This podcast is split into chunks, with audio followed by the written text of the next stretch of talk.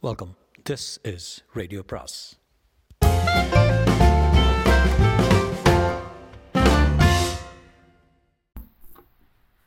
அனைவருக்கும் அன்பு வணக்கம். சுஜாதாவின் மற்றொரு குறு நாவல் இன்று. குறு நாவலின் பெயர் இருள் வரும் நேரம். பாகம் ஒன்று. ராத்திரியை பேசி வைத்தாற்போல் அத்தனை மரங்களும் காலை பூத்திருந்தன. உடலில் ஓர் இலை இல்லாமல். எதற்காக இந்த மஞ்சள் ஆரவாரம்? எதற்காக உலகுக்கு தன் மனப்பை தெரிவிக்கும் ஆர்வம்? இந்த வீட்டுக்கு வந்து இரண்டரை வருஷமாச்சு.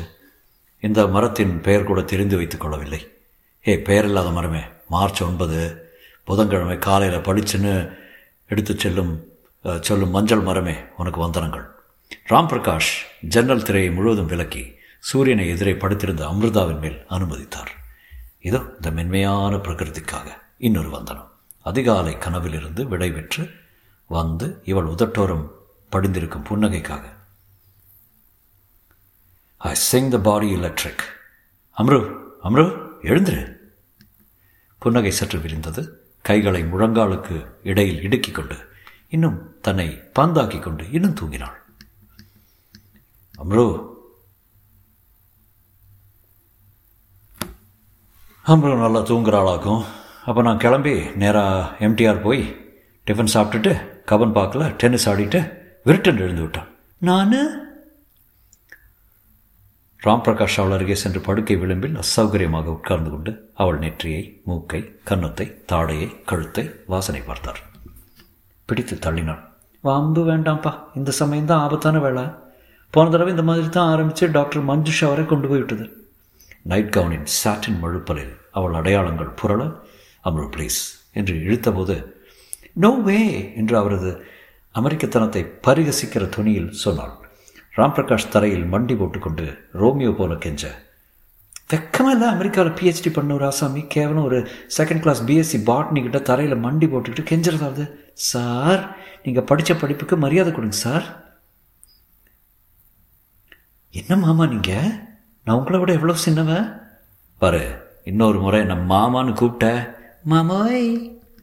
டாக்டர் ராம் பிரகாஷ் தன்னுடைய பிஹெச்டி டிலெட் எல்லாவற்றையும் மறந்து அவன் இடுப்பில் முகம் புதைத்தார். கார் யூனிவர்சிட்டி வாசலை கடக்கும்போது மறுபடியும் அந்த மஞ்சள் மர சோல்ஜர்கள் பெங்களூர் முழுவதுமே செய்தி போயிருக்கிறது. இதனால் தெரிவிப்பது என்னவென்றால் பெயர் தெரியா மஞ்சள் மரங்கள் அனைத்தும் புதன்கிழமை காலை பூக்க வேண்டியது. டிபார்ட்மெண்ட் வாசலில் வர்ஷாவும் பாலசுப்ரமணியனும் காத்திருந்தார்கள். வர்ஷா கதரில் முரட்டு கமீஸ் அணிந்து ஒரு இம்மியும் மேக்கப் இல்லாமல் மார்னிங் டாக்டர் என்றாள். மார்னிங் வர்ஷா. மார்னிங் பாலா. எல்லாரும் வந்தாச்சா?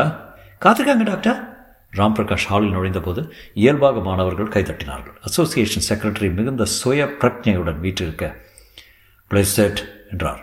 அத்தனை கண்களும் அவரையே ஆர்வத்துடன் பார்க்க வர்ஷா மேசைக்கருகில் வந்து பூச்சாடியை நகர்த்தி ஃப்ரெண்ட் டாக்டர் ராம் பிரகாஷை அறிமுகப்படுத்திக்க தேவையில்லை தான் இருந்தும் ஒரு சம்பிரதாயத்து சம்பிரதாயத்துக்காக முழுமைக்காக அவர் கனடா அர்பேனாவிலும் அர்பேனாவிலும் அமெரிக்கா ஹார்வர்டிலும் இரண்டு டாக்டர் பட்டம் வாங்கினதும் அங்கே அமெரிக்காவில் பல பல்கலைக்கழகங்களில் வாய்ப்பு கிடைத்தும் அவற்றையெல்லாம் நிராகரித்து விட்டு நம்ம கடலைக்காய்ப்பு யூனிவர்சிட்டிக்கு வந்து சேர்ந்திருக்கார் என்பதில் உள்ள தியாகத்தை நாம் வியக்க வேண்டும்.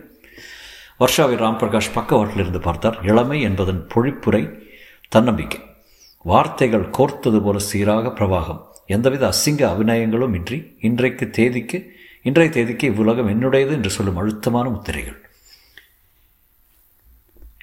இன்று டாக்டர் ராம் பிரகாஷ் அண்டர் கிராஜுவேட்களிடையே பேச சம்மதித்தது நம் பாக்கியம். அவர் பேச்சை தொடங்கும் முன் குழுவின் சார்பில் சந்தன மாலை வாசனையாக இருந்தது. வர்ஷா இயல்பாக அதை அவர் கழுத்தில் அணிவித்து கைகுலுக்கும் போது பின் சீட்டுகள் சீட்டியில் வெடித்தன.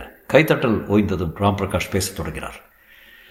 என் இனிய மாணவியும் இயல்பான தலைவியும் ஆன வர்ஷா சிவதாசினி மௌனமான பாலசுப்ரமணியம் மார்னிங் ஷோவை புறக்கணித்து விட்டு என்னை கேட்க வந்திருக்கும் இளம் நண்பர்களே. வர்ஷா சொன்னது போல் நான் இந்தியா வந்ததில் தியாகம் எதுவும் இல்லை. அமெரிக்கா பிடிக்கல வந்துட்டேன். இந்த கடலக்காய் பல்கலைக்கழகம் எனக்கும் கொடுக்கும் சம்பளம் போதுமானது. வர்ஷா போன்ற மாணவிகளின் கண்களில் இந்தியாவில் எதிர்காலத்தை பார்க்க முடிகிறது என்னால் பெங்களூரில் வருஷம் தவறாமல் மஞ்சள் பூக்கள் பூக்கின்றன. எம்டிஆரில் டிஃபன் நன்றாக இருக்கிறது எனக்கு வாய்த்த மனைவி ஓர் அபூர்வமான பிரஜை. என் கார் வழியில் நிற்பதில்லை. இப்படி எத்தனையோ காரணங்கள். ராம் பிரகாஷால் மாணவர்கள் அனைவரின் கவனத்தையும் கவர முடிந்தது. உன்னிடம் விஷயம் இருந்தால் கவனிப்பார்கள் நிச்சயம் கவனிப்பார்கள் என்று டாக்டர் பாவர் அடிக்கடி சொல்வார். குழந்தைகளின் மனோதத்துவத்தை நான் ஆராயத் தொடங்கிய முதல் முதலில் நான் சந்தித்தது ஃப்ராய்டு. அவருக்கு எல்லாமே செக்ஸ் தான். குழந்தை பருவம் என்பது ஃப்ராய்டுக்கு ஒரு எக்ஸ் சர்டிஃபிகேட் திரைப்படம் போல. அதன் பின் பியாஜே அவர் சித்தாந்தத்துப்படி உலக உலகில் உள்ள குழந்தைகள் அனைவரும் நம் குழந்தை போல நடந்து கொள்வார்கள் என்று நம்பினார். பவுல் பி குழந்தை பிறக்கும்போதே சமூகத்தை வெறுக்கிறது என்பார். அம்மாவுடன் சேர்ந்து பழகின பின் தான் அதன் முசலுத்தனம் விலகுகிறதாம். என கேட்டால் எல்லாருமே கதை விடுகிறார்கள் என்பேன். குழந்தை பிறந்த அன்று கண் திறந்த அன்று உலகத்தில் என்ன பார்க்கிறது எப்படி பார்க்கிறது என்று சொல்ல முடியுமா? ராம் பிரகாஷ் நிறுத்தினார். கிடைத்த மௌனத்தில் வர்ஷாவை பார்த்தார். அவள் அவரைத்தான் கவனித்துக் கொண்டிருந்தாள். அவர் பேச்சை அல்ல.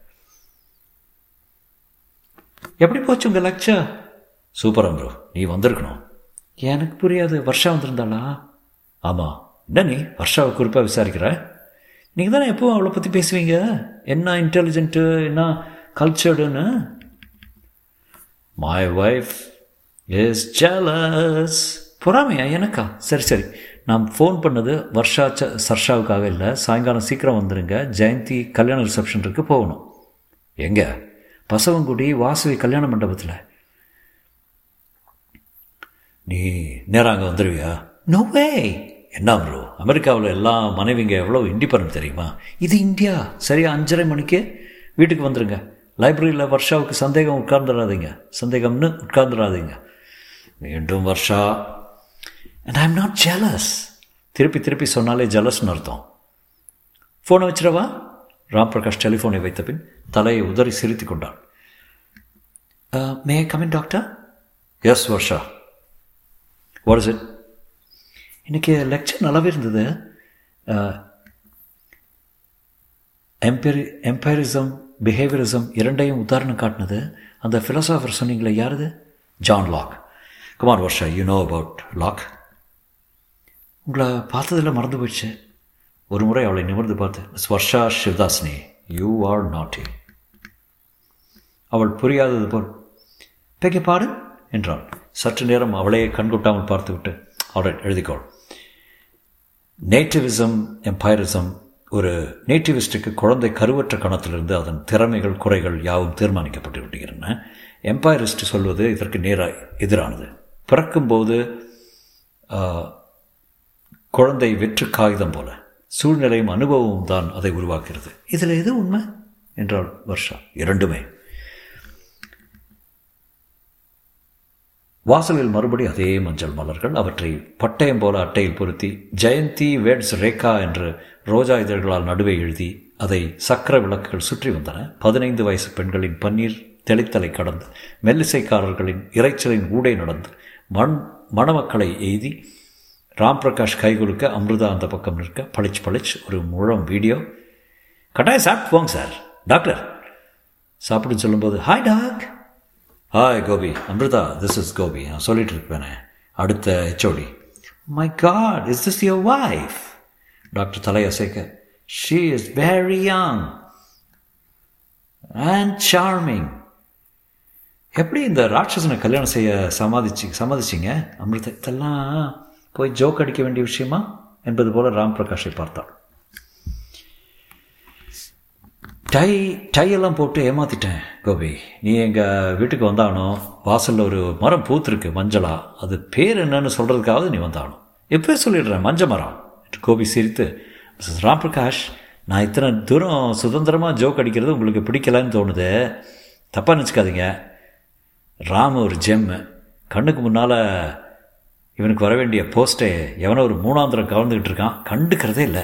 திரும்பும்போது காரில் அமிர்தா என்னை தவிர எல்லார்கிட்டையும் கேட்குறீங்க அதுவும் பேர் இந்தியன் லேபர்னம் ஆமாம் என்ன போஸ்டிங்க உங்களுக்கு வர வேண்டியது யாரோ எடுத்துக்கிறாங்க எடுத்துக்கிறதான்னாரு அவர்.